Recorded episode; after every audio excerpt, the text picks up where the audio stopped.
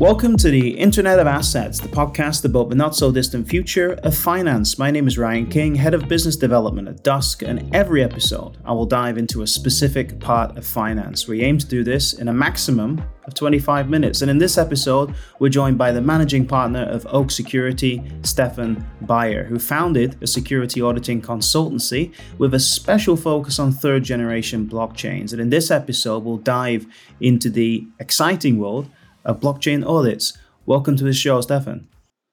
Yeah, thanks. Um, thanks for having me. Um, great to be here. Can you give us a little introduction about yourself?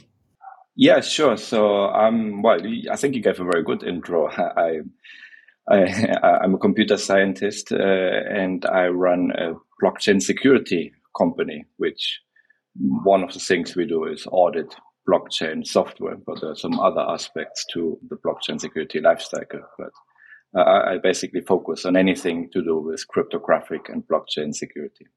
Okay, great. Thanks very much. So, as I mentioned in today's episode, we're going to talk about blockchain audits and also what role cybersecurity threats play in the field.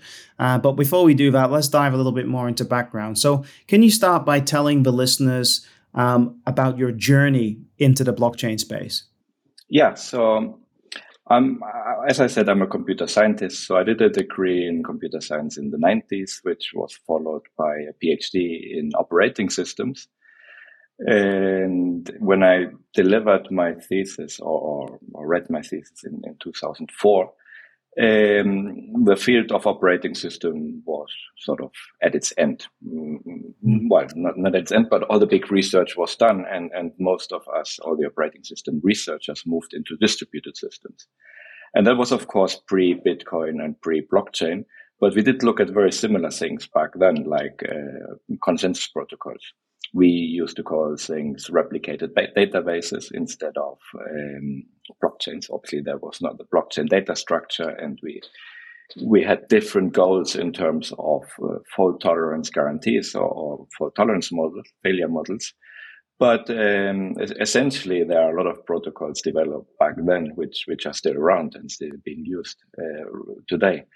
So, so I got into this world before um, before blockchain even existed, and uh, worked at a research institute as a postdoc.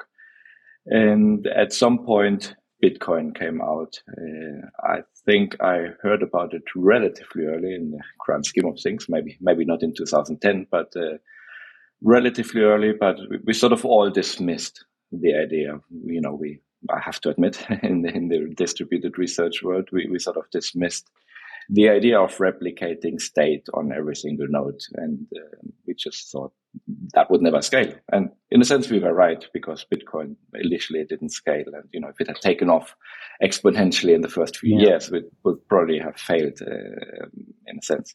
But, um, but I, you know, I got more and more interested. Uh, but I also got interested in cybersecurity. Got into a position in industry where I was the head of research of a cybersecurity company.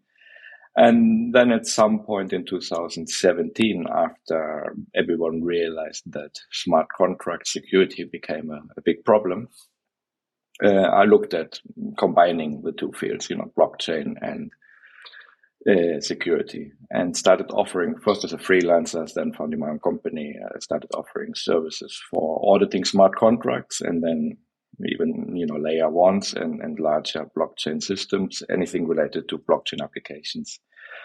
And you know, in the latest iteration of this, uh, we founded Oak Security in 2021. Okay. Was there any particular experience or situation that led you to to set up Oak Security? Uh, no, I did work a lot with a company which we've since acquired, uh, Solidified, which is our brand in the Ethereum ecosystem.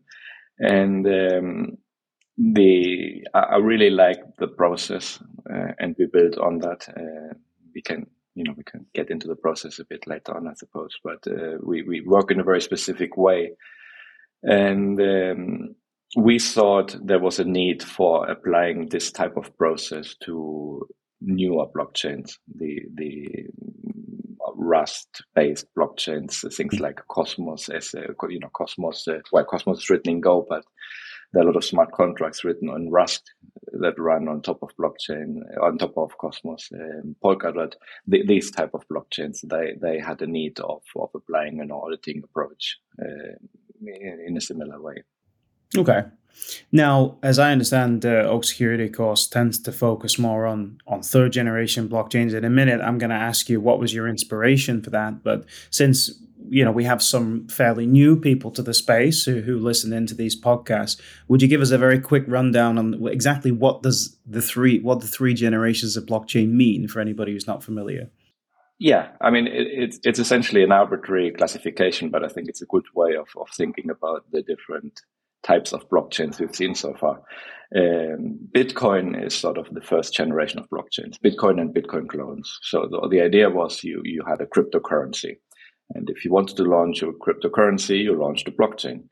And these sort of were um, focused at replacing money, and some had you know little workarounds to build stuff on top. But but they were ma- mainly focused on on cryptocurrencies, and they all had in common that they were not very general purpose, and they didn't scale very well, or and still don't. And then someone, well, well, um, Vitalik Buterin had the idea of, uh, and, and, you know, some other people to build Ethereum, which was essentially the first second generation blockchain in, in, in this classification. So second generation blockchains are general purpose. The idea here, there's a basic observation from moving from first to second generation is that if you, if every transaction moves uh, balances around on accounts, or it's a bit more abstracted, uh, obviously, but but basically you're changing state. And that, that's essentially the same as exchanging state in, um, in, in, a, in a program, in a, in a computer program.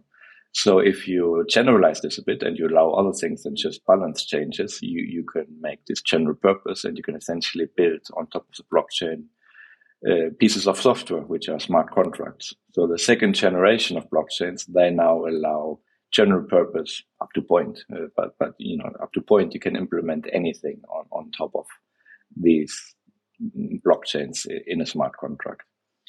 Um, but there was a problem that, that didn't work very well uh, because there's a limit on what you can implement on in a smart contract due to uh, the fact that everything is replicated on every node and there's gas constraints and things cost money. So it's too expensive to build very complex systems. So the idea of the decentralized applications had a certain limitation. Uh, it didn't scale at all no. or, not very well. Uh, and similarly, um, there was no notion of interoperability, right? So you had one blockchain, you had another one, and if you tried to move assets from one to the other, there you had to do very complicated things. And, and in the beginning, you couldn't do it at all, and, and now there's uh, certain bridge solutions. But but people start to think, how can we make this more interoperable, and how can we make it more scalable? And that's where third generation blockchains come in, which focused on sort of multi-chain scenarios like Cosmos does, where you have uh, application-specific optimized chains that can communicate with each other. So there's interoperability built in, and also scalability due to the fact that, first of all, they tend to, re- you know, reduce the validator set to to something that that is manageable, and they they they can therefore use different algorithms so they scale better in that sense, and um, and they can talk to each other. So that's the third generation focus on scalability and interoperability. And and obviously, you know, we worked on second generation blockchains in these smart contract audits, and saw the emergence of the third generation at, in parallel. And you know, there's two things coming up in, in, in our heads. One is obviously there's a business opportunity, right? There's a new ecosystem. Nobody offers anything there, so we can be the first or one of the first. And there's a genuine, a genuine need, right? Uh, cross blockchain communication or, or inter chain communication introduces certain security risks that are slightly different to the earlier risks, and someone needs to look at this. So we, you know, we found it interesting. Yeah, indeed. So, in addition to this, so let's talk a little bit more generally compared to say Ethereum or Bitcoin, what sort of challenges, in addition to the security one, we're facing third generation blockchains that made you think, oh, there's there's a real there's a real chance here, there's a real need? Um, I mean, a, lot of these things were sort of not uh, immediately obvious to us. Mm. We just saw right that there's inter blockchain communication, which is obviously new, so that that's an issue. And, and we thought it's a new ecosystem, different paradigms. So there must be different things. And then we discovered when we started auditing things like CosmWasm smart contracts in written in Rust, that the gas was incredibly cheap, the language was incredibly verbatim and um, verbose, and, and you could, you know, people try to do very complex things in smart contracts that they couldn't do before. So the whole nature of what we audit in these um, uh, third generation blockchains is often much more complex than on, on Ethereum. Uh, another aspect that's unique is that, um, yeah, I mean, I was going to mention a third thing, but uh, but I forgot it now. But uh, the, the cross blockchain communication, the interoperability introduces a problem, and obviously the complexity of things. And that, that's the first thing we noticed. Okay, all right, fair enough. Um, I think it's a, that's that's that's actually a really good point. I think maybe not everybody necessarily jumps to that conclusion straight away. I think you explained very well there that since it's almost like since you can do more complex stuff, why not try doing more complex stuff? People often focus very much, like you said, on the scalability issue when talking about the move from second to third generation. But that's an extra issue. If you allow people more features and functions, people are going to use them right? If you allow people more freedom, they're going to try and do more stuff. Yeah. Uh, which then creates, as you said, stuff you never would have spotted before. And I'm sure there's some other challenges as well that you spotted. Yeah, uh, I mean that, that, that's.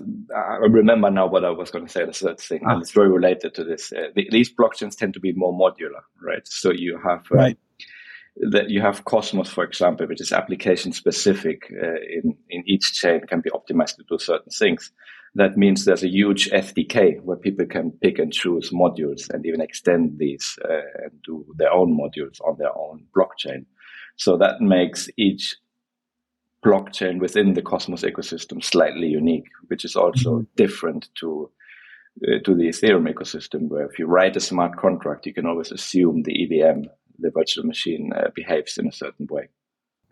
Yeah, indeed, which causes it then yeah issues and then presumably some consistency issues as well over the whole thing which have to yeah. be reconciled i would imagine as well yeah um, so let's talk then about what the audit actually looks like then so a blockchain audit. I think a lot of people out there even people maybe in blockchain have not really sat down to think what exactly is a blockchain audit what would that look like? What's your usual approach to doing an audit? Uh, how do you how do you get started with something like that? Uh, what's the process look like? Can you can you walk us through it yeah. I mean, the process has evolved over the years, and we've now come to something which we believe to be quite unique. Um, I mean, at some point, someone comes to us, hopefully relatively early in their development, and we can guide them because there are steps projects can take before an audit uh, to, to make a project more secure. But, but at some point, there's a code base which we, we, we perform an audit on. So we look at this, we provide an estimate of time, and um, and that obviously translates into into a, a, commercial proposal. But but the way we, we deal with this code base is we, we first look at what do we need in terms of auditors.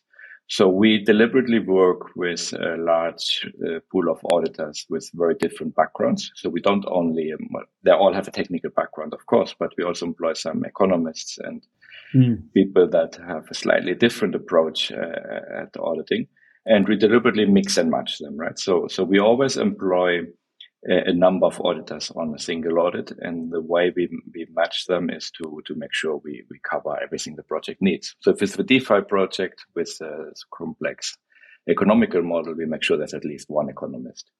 We also make sure the people working on audit have complementary methodologies. Uh, first of all, our framing or main process is relatively lightweight. There's obviously certain steps every auditor has to do. But within that, they can apply their own methodology because, you know, we believe that we, we've picked the best security experts that have a certain mindset and work in a certain way. And um, the way they approach an audit should be unique, right? We don't feel to, we don't like, uh, hiring the best and then telling them what to do, right? So we yeah. let them do their, their, their work.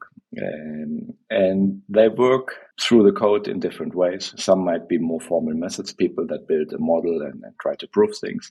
Others are very test oriented. They might uh, look at the economic model, define certain cases where they think uh, fuzz testing makes sense and, and apply invariance to this and run fuzz tests. All of them obviously go through all the code manually.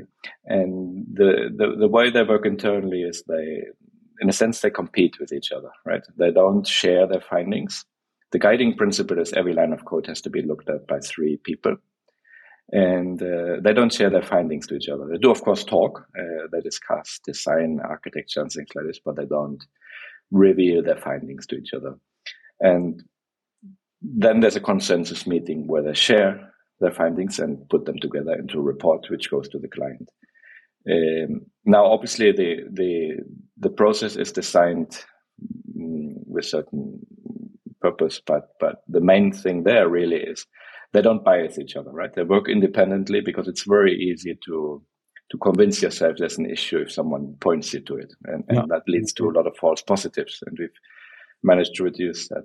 And also, you know, we believe everyone working with us works very seriously and doesn't uh, leave things out. But it's easy to subconsciously, you know, skip over um, a part that is very difficult, uh, or you know, trust that someone else will look at it more carefully. Even if it's very subconscious, it can happen. And if people are in a way competing, they're, they're, sort of motivated not to do that. Nobody wants to turn up at the meeting having missed an important issue, right? Indeed. And the third part is obviously quality control. We can detect if someone misses a certain type of issue repeatedly, and we can train them accordingly. And similarly, if we have a lot of overlap, we know that the audit is doing well in, in a sense. And obviously, the client gets a report, right? And, and the whole purpose of doing an audit for a client is to get external eyes that look at the piece of code with different mindset. Right? So um, First of all, you need to needs to be someone who's not too familiar with the project. Obviously, you familiarize with the project, but having a completely fresh attitude or uh, sort of finds a lot of uh, conceptual flaws from the start, right? That sort of helps a lot not to be involved with the project. And also, it needs to be someone with a certain mindset so the people we employ that don't necessarily the best developers, but they are the best at breaking things, right? So we've noticed repeatedly that people that are really good at auditing are not necessarily good at building stuff. It's not it's not exactly yeah. the same mindset. Okay, it's time for the uh, unpopular opinion. So, Stefan, what is an unpopular opinion that you have about the current blockchain space? Okay, so my unpopular opinion would probably be there are a lot of silly projects uh, and things like the current situation where, where there's not too much money flowing into the blockchain space. The bear market helps a little bit of sorting out these problems, right? So we, we when, when during a bull market or, or uh, let's say the NFT craze, uh, we, we last had a year or a year and a half ago, we, we got so many projects that were implemented by people that didn't really understand crypto, were in crypto for the wrong reasons. And uh, they, they were of poor quality, both from security point of view as from a conceptual point of view. You know, they didn't make sense. And uh, the the unpopular opinion, even if it might not be too unpopular, is that the bear market actually is good for this, sorting out this this type of problem. And there are, in general, you know, bear market, bull market, or whatever, there are a lot of ideas being implemented in crypto projects that don't make too much sense, right? They're silly ideas, either translated directly from traditional finance or, or new things that are just there to make more money and uh, um, I'd actually like to see some non-financial projects, to to be honest. Yeah, indeed. Okay, thanks very much. That was a unpopular opinion. So I'm sure there's been a lot of very interesting cases that you've seen over the years. Do you have a particular case that you'd be willing to share? Something that stuck with you, something that was very special or, or interesting? I mean, there, there was a recent case where I don't Uh, I, I, prefer not to name the projects for, for oh, legal absolutely. reasons, obviously, but but there there there was an exploit and uh, something we had audited before, and um, we we looked at what happened and we realized, well, this this part of the code we, we've never seen, right? So we we we sort of was a relief for us because we we were not to blame in any sense. We hadn't overlooked anything, um, but it, it sort of brought home the fact that a lot of projects evolve over time and uh, they they just added a single line of code which completely broke the thing and and that happens a lot. And then you also get into things like you you get thrown into war rooms where you obviously even if you're not at fault you're trying to help your your clients right? Because these are people you you've developed a relationship with and you you you you know you, you need to to sort of get involved and um, it it brought home uh, the idea that, that there's a, a, big difference between running a project and then deploying it and afterwards dealing with it, right? So the, the, the uh, give you an example. Most projects from to protect themselves from regulatory things. They say we produce a software and then we, we give this to the world, and then there's a DAO. Uh, there's a yeah. governance. The, the users own it, right?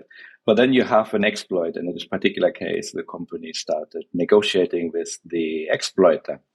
And uh, at the back of my mind, I was, you know, thinking, there's a big legal issue there. Why are you negotiating if it's not your project, right? So you, are claiming in front of regulators that you've sort of not that you're not in charge of this, but and it, but it's it's essentially it's other people's money you're negotiating with then, right? So that that that the the yeah. the most interesting cases are these where things go wrong and then you, you learn something from that indeed that's an interesting we have a lot of uh, discussion on this show about legal elements and compliant elements so that particularly appeals to me I, off the top of my head i've forgotten the latin phrase i must admit but there is a phrase for this where um, you you can be deemed to be responsible by your actions even though there is yeah. no legal contractual definition that you're responsible. So basically, acting like a director makes you a director, even though you're not legally a director, kind of thing. This happens in company law all the time,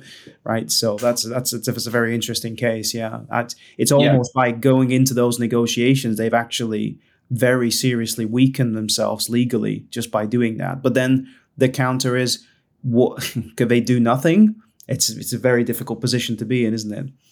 Yeah, yeah, it is. Uh, I mean, it's one of the unsolved problems, I suppose. Yeah, indeed.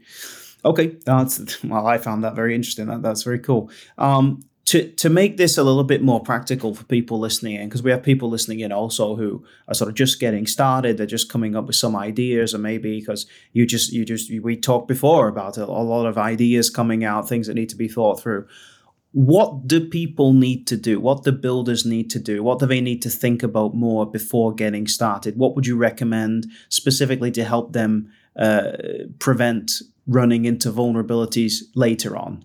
Yeah, I mean the, the so audits sit relatively close to the end of the process, but there's a lot of stuff that has been that can be done before, which we call sort of a shift left security approach yeah. uh, everything moves earlier, right? So, so the first thing projects, if, you know, if you have an idea for, let's say, DeFi project, because uh, that's the most common case, um, the first thing to realize is that DeFi is financial software. Financial software is critical software. So there are two things here. You need someone on the team that knows about critical software, right? So you now need to approach it like a spaceship launch rather than um, a mobile app launch. Um, uh, that's one thing. You have to realize it's critical software. And then because it's financial software, you need to realize uh, that you need someone with finance expertise. it's quite, quite amazing how many developers, people with a computer science background, really good developers, think they suddenly have a great idea for finance and then get a model completely mixed up.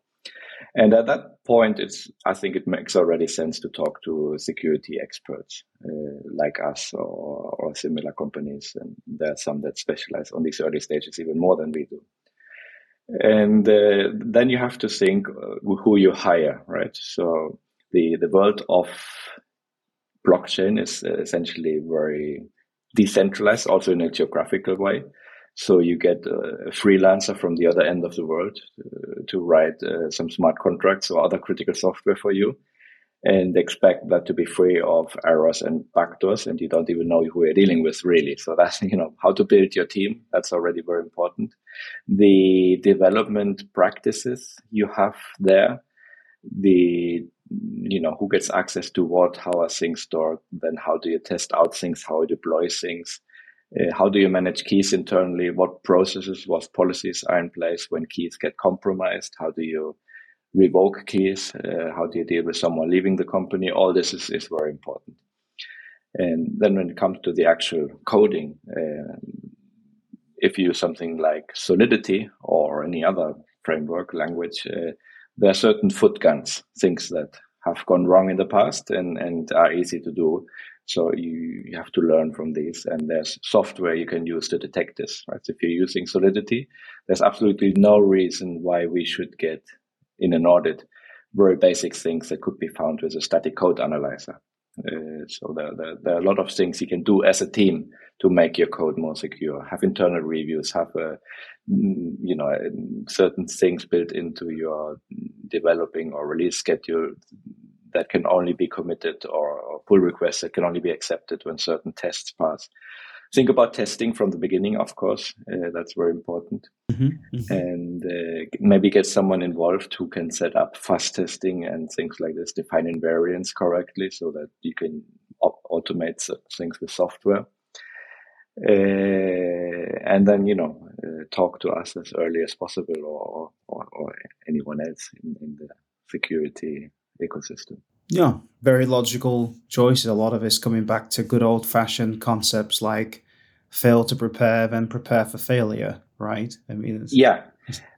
Yeah, I mean, one important aspect we, we prepare for failure is, you know, some projects when they get exploited, which can always happen, uh, they don't have any procedures in place, and they, they sort of panic. Yeah, and, and, you know, if you have like a, a worst case scenario uh, case that you you play through and you have uh, uh, procedures written up what to do. You know create a forum get these and these people involved reach out to this and that, that one and, and block this uh, immediately revoke these keys and, and, and certain things and how you communicate to the community. If that's all sort of prepared it, it makes it much less stressful. Still stressful but you know it's less uh, yeah more uh, less unknowns, I suppose, or at least you have you have yeah exactly. no, no sitting around thinking what are we going to do because you know what you're going to do. You have a process ready to go. Yeah, yeah, that's fair enough. Like all emergency procedures, right? This is the same reason why we rehearse things like how to escape from a building on fire, right? So you don't want to be thinking about that while the fire is going. You don't want to be thinking, oh, which door would be the easiest to get? You don't know. There's no time where you just have to go, yeah. right? So yeah, no. Yeah, I mean, also you know things like there, there are a lot of debates on if a DeFi protocol should have a big red button for someone to press when things go wrong to halt everything. Um, that, that's a completely separate debate. But if you have such a thing, you, you have to prepare to to know when to press it, and, and a lot of projects don't press it until it's too late. So that's also you are prepared in a way, but you don't have the procedure in place to deal yeah. with it. Indeed, indeed. Okay. Um, now moving on to the industry in general. So it's it's evolving a lot. We talked already about generations, but even within third generation, there's so many different variants, and then you've got layers, and uh, it's an industry that's just moving at a breakneck speed.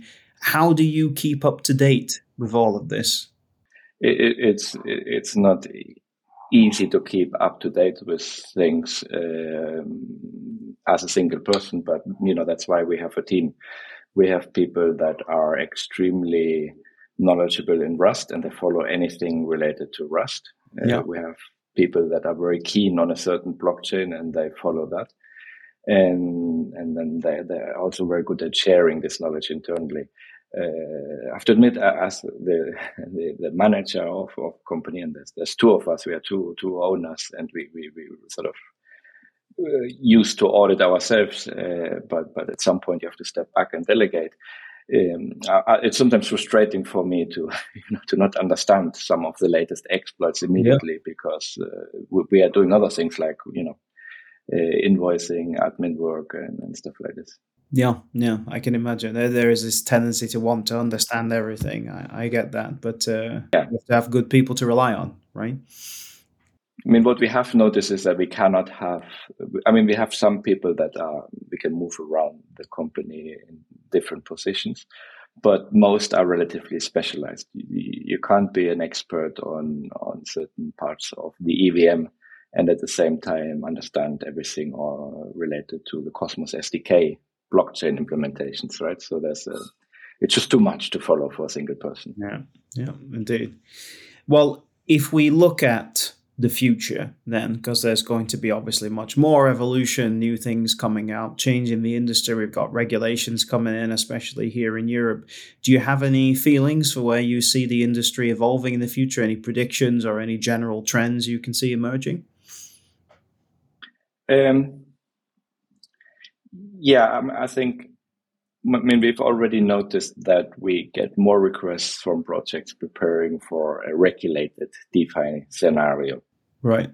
And, and I think that there's going to be a difference in different jurisdictions. Uh, some will be more open to certain type of things, but in a regulated way. Others will pro- try to prohibit certain things, and, and that's going to be challenging because you know, it's been a while for a while now that you can't do certain things in the US that you can do in Europe, and uh, and I'm not sure that's the case vice versa, but but that there might be certain things, but um, uh, but regulated DeFi is going to be a trend, I think.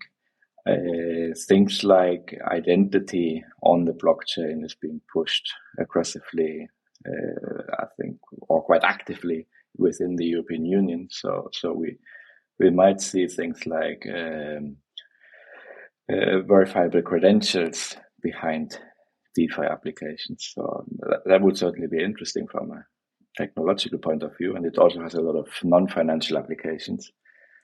And yeah, other than that, it's difficult to say in terms of trends. There's obviously privacy and scaling, which for technological reasons go hand in hand. Uh, a lot of the a lot of what is good for privacy is also good for scaling. So there's an open question mark on how can we have private transactions in the presence of um, regulated frameworks, regulatory frameworks. Um, you know, there, there, there, are certain things that can be done and probably will be done in the future. So that that's uh, certainly going to be interesting. Okay. Thank you. Thanks for sharing that. And um, finally, what's the long term vision for yourself and for Oak Security? Um, so, Oak Security, uh, our long term vision, and that goes for myself, obviously, is to grow responsibly. We've done that in the past. We've had the opportunity to take on uh, external funding to grow more quickly, but we've noticed there was not enough talent available on the market to to to do that well. We've seen other companies grow quickly and then drop quality, in in my opinion. And so we we we, we want to continue growing, uh, looking at new ecosystems, and things like um, privacy blockchains uh, or you know ZK stuff uh, would be interesting for us. Uh, but it's um, it's difficult to to see where that goes. On the other side, we are actively looking shifting everything left. What I've mentioned before, shift left security. So mm. we in the future want to get involved earlier, much more. We already have a lot of clients that reach out very early. We would like the uh, not just for our business, but for the ecosystem in general, I think it would be good for the industry or the ecosystems to realize, to, you know, that they have to think about security very early. And we are also actively researching tooling. So in the future, long term, we see ourselves as a relatively big security firm uh, that has grown organically with a focus on the whole security pipeline. That's sort of our goal. Okay, very clear. So, today we've had the opportunity to talk about some of the unique features of third generation blockchains that have created opportunities uh, and needs for better security audits, such as the security risks that come about for inter blockchain communication, um, the uh, invitation to do more complex things in smart contracts in third generation blockchains, and the modularity of those creating these sort of interesting scenarios. We've talked a little bit about what Stefan calls his shift left approach for people getting started. So, getting and thinking about these security uh, things earlier on uh, such as accepting that this is critical software and you need somebody on the team who knows critical software. You need somebody on the team who knows finance. You should speak to security experts early on. Think about who you hire, learn from the mistakes of people who've used the languages that you're using before, and test, test, test from the very beginning. We've also talked about Stefan's opinions on trends for the future. He sees a lot of growth in areas like Reg DeFi, identity, and the simultaneous development of privacy and scaling. And I had a lot of fun talking about these topics today. Many of them fit, of course, with, with what we do at Dusk and w- what I do personally. So it was very interesting for me. Thank you so much for coming on today, Stefan. Yeah, thank you for inviting me. I think that was uh, an interesting chat. Uh, it was a very interesting chat, very interesting for me. So I had the pleasure to talk once again to Stefan Beyer from Oak Security. My name's Ryan King, and this was the Internet of Assets, the podcast about the not so distant future of finance. Thanks for listening.